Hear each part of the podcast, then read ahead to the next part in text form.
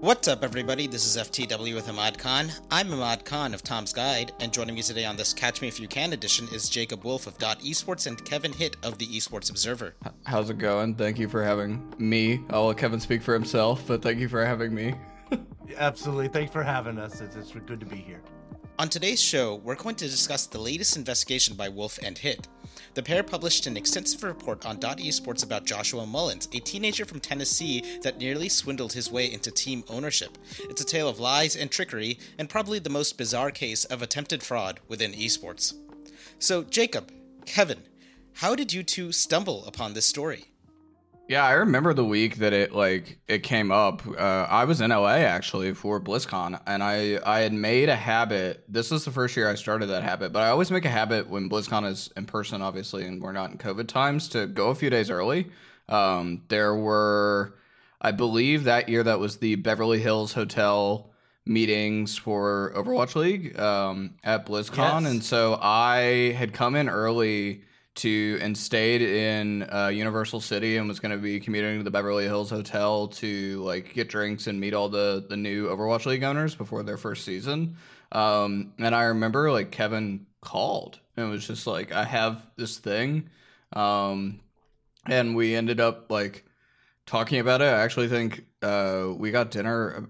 Uh, that weekend too at some point and like went went through it about yeah, we hung out. yeah for, for, an evening Yeah, three Yeah. to four hours. and we like yeah, really yeah. like talked about like what we had seen really the blow up right like the, the way we found the story was was the draco team that's mentioned in the final Yeah. two sections like blew up and like ellie theobald the uh who like we refer to as an internet sleuth in the piece she like was started kind of like going at them like uh, really personally um but like was exposing some stuff kind of smaller too and it was funny because the more and more we dug like at some point i remember when i heard the name joey amoruso that i went like what the fuck? I know that guy. And and i knew him because a year and a half earlier he had messaged me on skype like cole had added me on skype.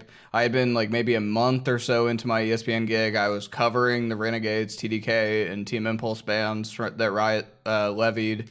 And uh, he messaged me and, and like offered me an exclusive that he was gonna purchase um TD or he was gonna purchase the TDK Challenger slot. He gave me the scoop, and um, I didn't know at the time that he was a 15 year old. Um, but when I saw his name a year and a half later um, in another fraud scheme of, of Draco, like I knew immediately. Like I recognized the name immediately, and was like, I talked to that guy a year and a half ago.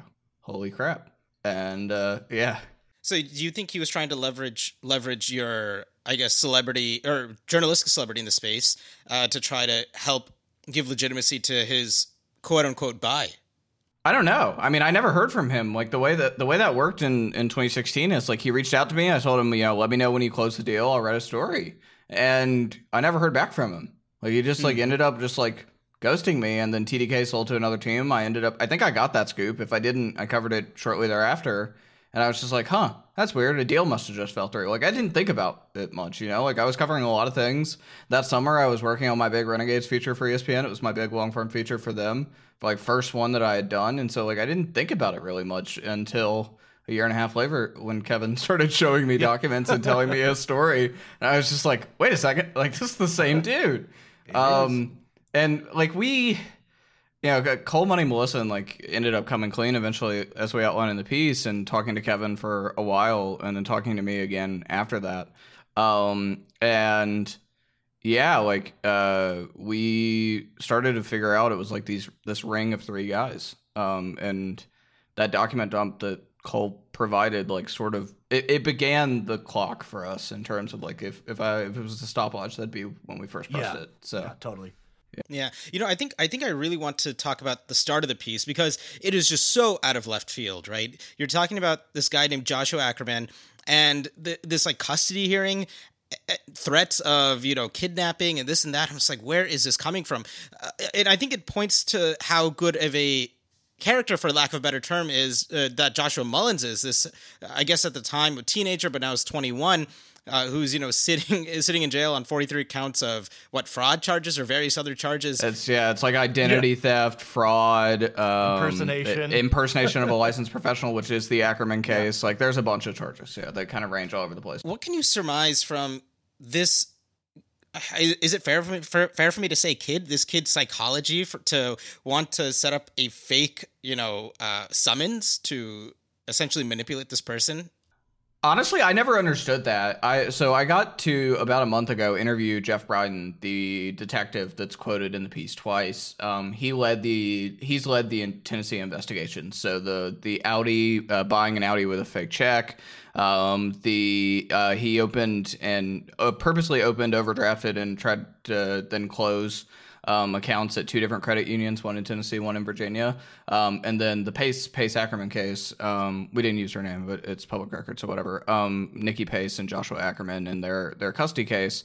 Um, and I never really understood why. Like, I get as bad as it is, why someone would try to self enrich, right? Like that, it's very clear, right? Like money was the goal in a lot of this. Mm-hmm. Um, but this one, like, what was the goal? Like, I don't think Nikki Pace ever paid him a fee right? Like I did, I and Jeff Bryden never like the detective didn't get that either in my interview with him. Like we both were kind of just like, why would you do this to someone? Like this is someone's family. It's a really personal thing, right? Like, and that it's a huge step. And and that that instance happens only a month after Kevin and I first came across the story, right? Like we we came across the story in late October, early November 2017. That happens December 13th, 2017. It's a it's a month and a few days later and it's uh, after the Draco thing, and I just like I don't understand. I don't understand. Like it's he had not been in Tennessee for that long at that point. He had moved out of Tennessee. We mentioned later in the piece that he ended up getting in an altercation with his mom, and he he uh, was convicted on uh, juvenile misdemeanor of of um, battery. But like you know, this is he. So he runs away at 17. He goes to Chattanooga. He lives with his boyfriend, as far as I know, in Chattanooga, and ends up getting involved with uh, this woman and like drives from Chattanooga, Tennessee to North Carolina, Raleigh, North Carolina. Like that's a long drive if you do that on Google Maps. Mm-hmm. Um, and does that with her and and somebody else that was involved. And like I just never understood that when I I had heard about it, uh, obviously like from DAs and stuff in in Tennessee, but I like couldn't get my hand on all the documents that everything. I had the warrant that Jeff Bryden wrote um, and got signed, but uh, sort of the, the, key to break to that being a part of the story was a little bit more than a month ago. Hmm. Um, I was able to get um, the I was able to get a, a, court clerk in North Carolina to give me those records, um, to give me their custody records. Um, they weren't sealed, um, and I was able to request them. They're not digitized, so they had to scan every single page um, for me. Um, but when I got that, that was that was huge, and I ended up getting more documents from Chattanooga Police Department with an open records request to get the other parts of it too. Um, thank you, Henley Goodwin, for uh, helping us with that. It's a law firm based in Tennessee, because um, in Tennessee, oddly enough, you can't make public records requests to any state or local um, uh, government like parties or whatever without being a Tennessee resident. So I had to hire a law firm to do that. Um, Uh, but yeah, so it like I don't know the the to answer your question about the psychology, like Jeff Bryden just said, like uh, you know, it interviewed him for his investigation, like just kind of just said that you know, like the quote at the end, like he's a really smart kid. He could have done anything in his life, and this is just this is what he chose to do. Mm-hmm. You know, I think I, am still trying to wrap my head around because you know he he tried to pull off this crazy scheme with with this custody hearing, and that's kind of what unraveled everything. Do you feel that if he hadn't taken that drastic step, the outcome of which I'm not entirely sure what he was trying to accomplish. But if he had never done that, I mean, this investigator wouldn't have like jumped in well on this investigation. I don't know. Um, I don't know if that's true uh, because the Audi thing mm. and the Federal Credit Union probably would have caught up to him eventually. They this was said to Kevin and I. We were we were told that that so he wrote the fake check, bought the Audi vehicle, and then at some point it like broke down uh, and there was one flat tire that yeah, and he when he called for yeah, help, he remember? ended up calling Audi's uh like yeah. Audi's like roadside assistance service or whatever for new vehicles and yeah. almost like turned himself in. Like they repoed the car. Like local police repoed the car. I found out later. Wow. Um and so when the pace thing happened, that's when like Bryden figured out that there were complaints from other parties. You know, uh, uh, his own department had had something around it with the the whole car thing. Um, but I, I think it it became from like the car being its own little thing to becoming like this case of you know four different crimes Absolutely, and you, it's like it that flat tire is almost the unraveling of him, right? Ironically. And just to back up, a, yeah, right. Just to back up a little bit, you know, why do people do anything, right? Well, if you look at um, if you look at his history and, and how he presented himself on LinkedIn, how he presented himself on different social sites. There was definitely some sort of fascination with law and being a lawyer. Yeah. And, and and things of that nature. And that's really what struck out to me. Like I said, being a former LEO, you know, there's people that impersonate cops all the time, right? And but why? Well, of course, it's a it's a power thing, right? There's there's things that, you know, cops that people think cops can do and and, and you know, on a power trip and things like that. And I feel like his thing was wanting to be a lawyer because he felt like he had power and he was in control. I mean, all the, the signatures, right, Jacob, that he forged. It's Yeah. like he was able to sign documents that people, you know, thought were legit and made people do things. So I really think he had a fascination with it. I agree. If I had to guess, like knowing what I know about him, you know, like I was I was able to do a little bit of digging into like his family and his parents. Like they don't seem particularly well off. Not many people end up living, you know, I'm from Georgia. Not many people live in the North Georgia mountains if they have money. Um, and if they do, it's in some like high end mansion. Like I got pictures of his childhood home, or at least like where he lived from like age 12 or 13 to the 17, you know, when he moved out at 17 and went to Chattanooga. And like, it's like a an average North Georgia mountains home. It's not like they were like super wealthy. Uh, family of six. You know, he had I think he has two older siblings that um, are from one of his parents' previous marriages, and then um, he has one younger sister um, who's a, a few years younger than him, and then uh, his dad ended up passing away at some point as well. Um, and I mean, like. I it, was something I do think it is something about control, but at some point like like he used it was funny when Kevin and I actually first got into it and we back tried to background check him because we didn't understand how old he was at the time. Um, his dad's uh like information came up and we later found out he was using I found out that he was using his dad's social security number even after his dad was dead to try to like open credit cards and stuff under his own name. That aerospace business he was trying to leverage. from- Yeah, yeah. His dad was like involved in some sort of airline thing. He like tried to open a business called Aeromark Airlines at one point. There's a lot that didn't make the piece. It just like it's really confusing. Like we, I mean, we we had way more than we could just kind of throw in here to create that narrative and like tell the story, and we trimmed. But like, yeah, I mean, it. There's one of the pending charges against him in Georgia, or a few of them, is trying to open up credit card and bank accounts with his dead father's social security number. Yep. Which, Absolutely. which is just kind of strange. You know, I, I think what was, what was really fascinating is that you know in the the fast and tumble world of esports, how close he might have actually been to like getting a getting into like the LCS or the Challenger Series or whatever. Um, I mean, in based on you know your guys' reporting, how close was he actually, or was he just playing a game that you know he was way too under I don't know under talented for? I mean, he was incredibly close. Twice, actually. what- The the yeah. TD the TDK instance, which he wasn't as involved in, uh, the Liquid incidents, he was Steve Arhancet signature, and it was done. If not, if not for One signature away. Yep. yeah, he would have had a challenger team. Like they, if not for that Elliot Smith like secret tip email that was sent to Steve Arhancet, uh, Yep. uh, that would it, it would have been done. Like we have the document and it's got everybody's names on it except Steve's, and and what happened between it being sent out with Cole and everybody else's name in it, and Steve's name is is Elliott wrote that email because he was suspicious, and Elliott saved Team Liquid from being really embroiled in this. Forty million dollars. Yeah, for giving away forty million dollars. Well, no, because the forty million's the Team Well, Sky the thing. TDK. Yeah, yeah, yeah, for yeah. the Team Sky thing. Uh, but yeah, like the the whole thing is just wild. Like he was really close a number Mm. of times.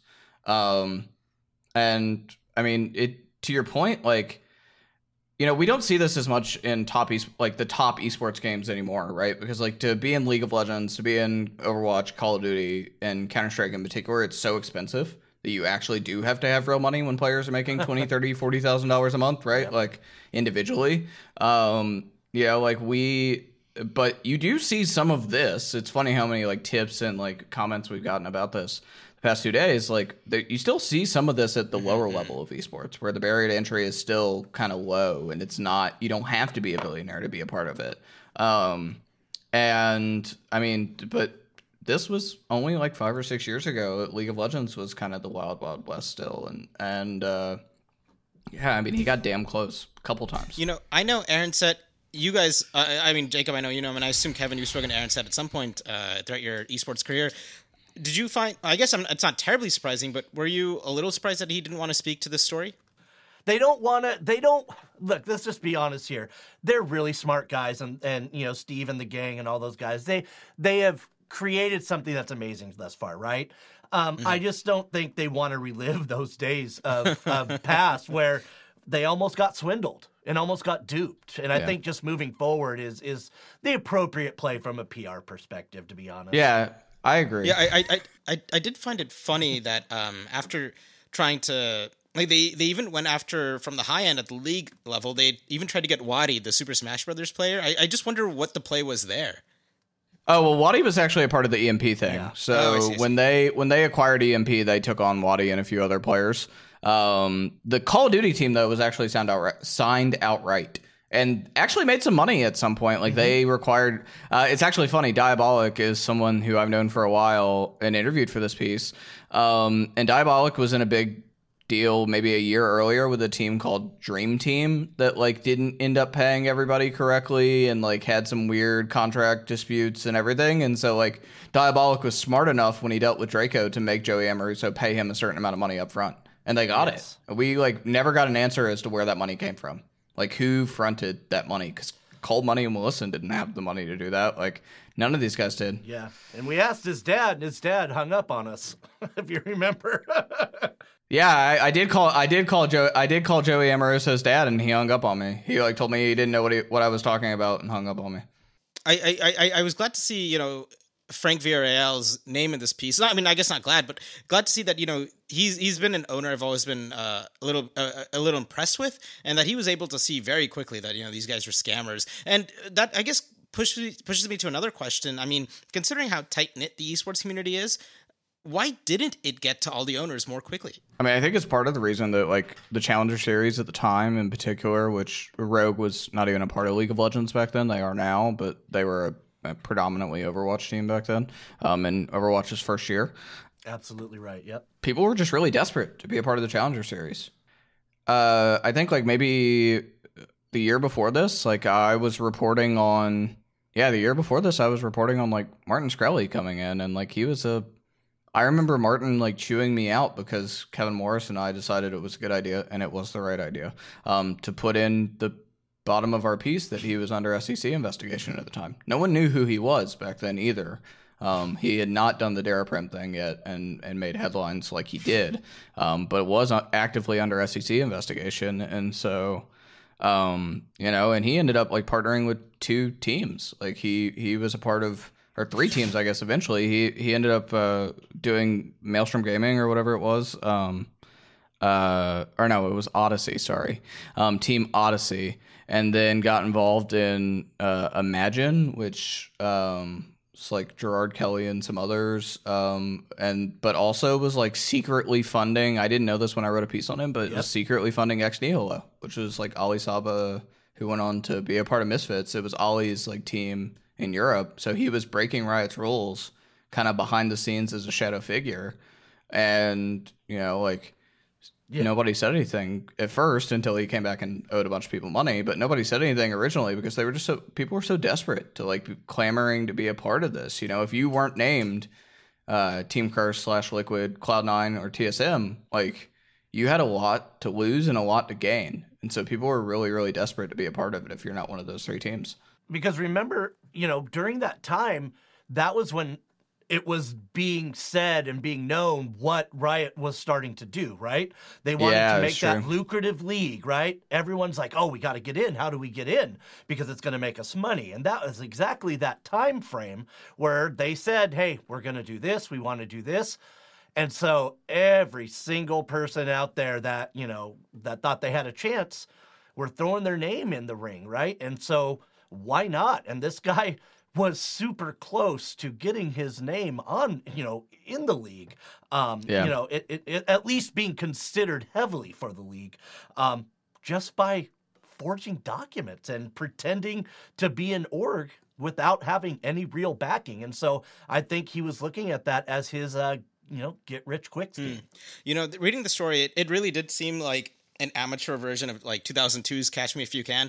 Are, are, are have you guys started optioning the the movie rights? Uh, at this at this point, no. Um, but uh, it's like I I've I probably watched that movie and read like Jeff Maysh, um, story on the McDonald's Monopoly game like twelve times each uh, while reporting on this because it's exactly what we thought. I mean, and when Jeff Bryden said it to me the first time we spoke, like this this I called this the Catch Me If You Can case while working on it. I was like, great minds think alike, bud. Um, Yeah, yeah, because you had said that to me even Yeah. a long time ago, Jacob. You when you and I were talking, and you know when this thing first started, you're like, Kevin, this is a movie. This is a movie. Like that's what he kept telling me, and I'm like, yeah. You're not wrong. This is a movie. And then as you know, again, as we started getting more and more into it, it became that much more fascinating. And there's still other aspects that, you know, we had to trim that would even again give more light into some things. And who knows, maybe we'll get a companion piece at some point. But at this point, yeah, no, this thing is is is made for movies for sure. Yeah, it's it's just it's like the movie, but with half the suave of Leonardo DiCaprio, right? Y- Yeah. You're not wrong there. Yeah. yeah, yeah, yeah. It's, it is it is funny, man. I, Frank Abagnale, I, I thought about him a lot, a lot throughout this. Yeah. Instead of a plane, it's an R8 or an R5, whichever it was. Our, the kind uh, A5, A5, Yeah, the yes. A5, yeah. the A5. well, with that, thank you guys so much for jumping on the show. This was a lot of fun. Thank you for having us. yeah, thanks for having us. I had a lot of fun. Thanks so much.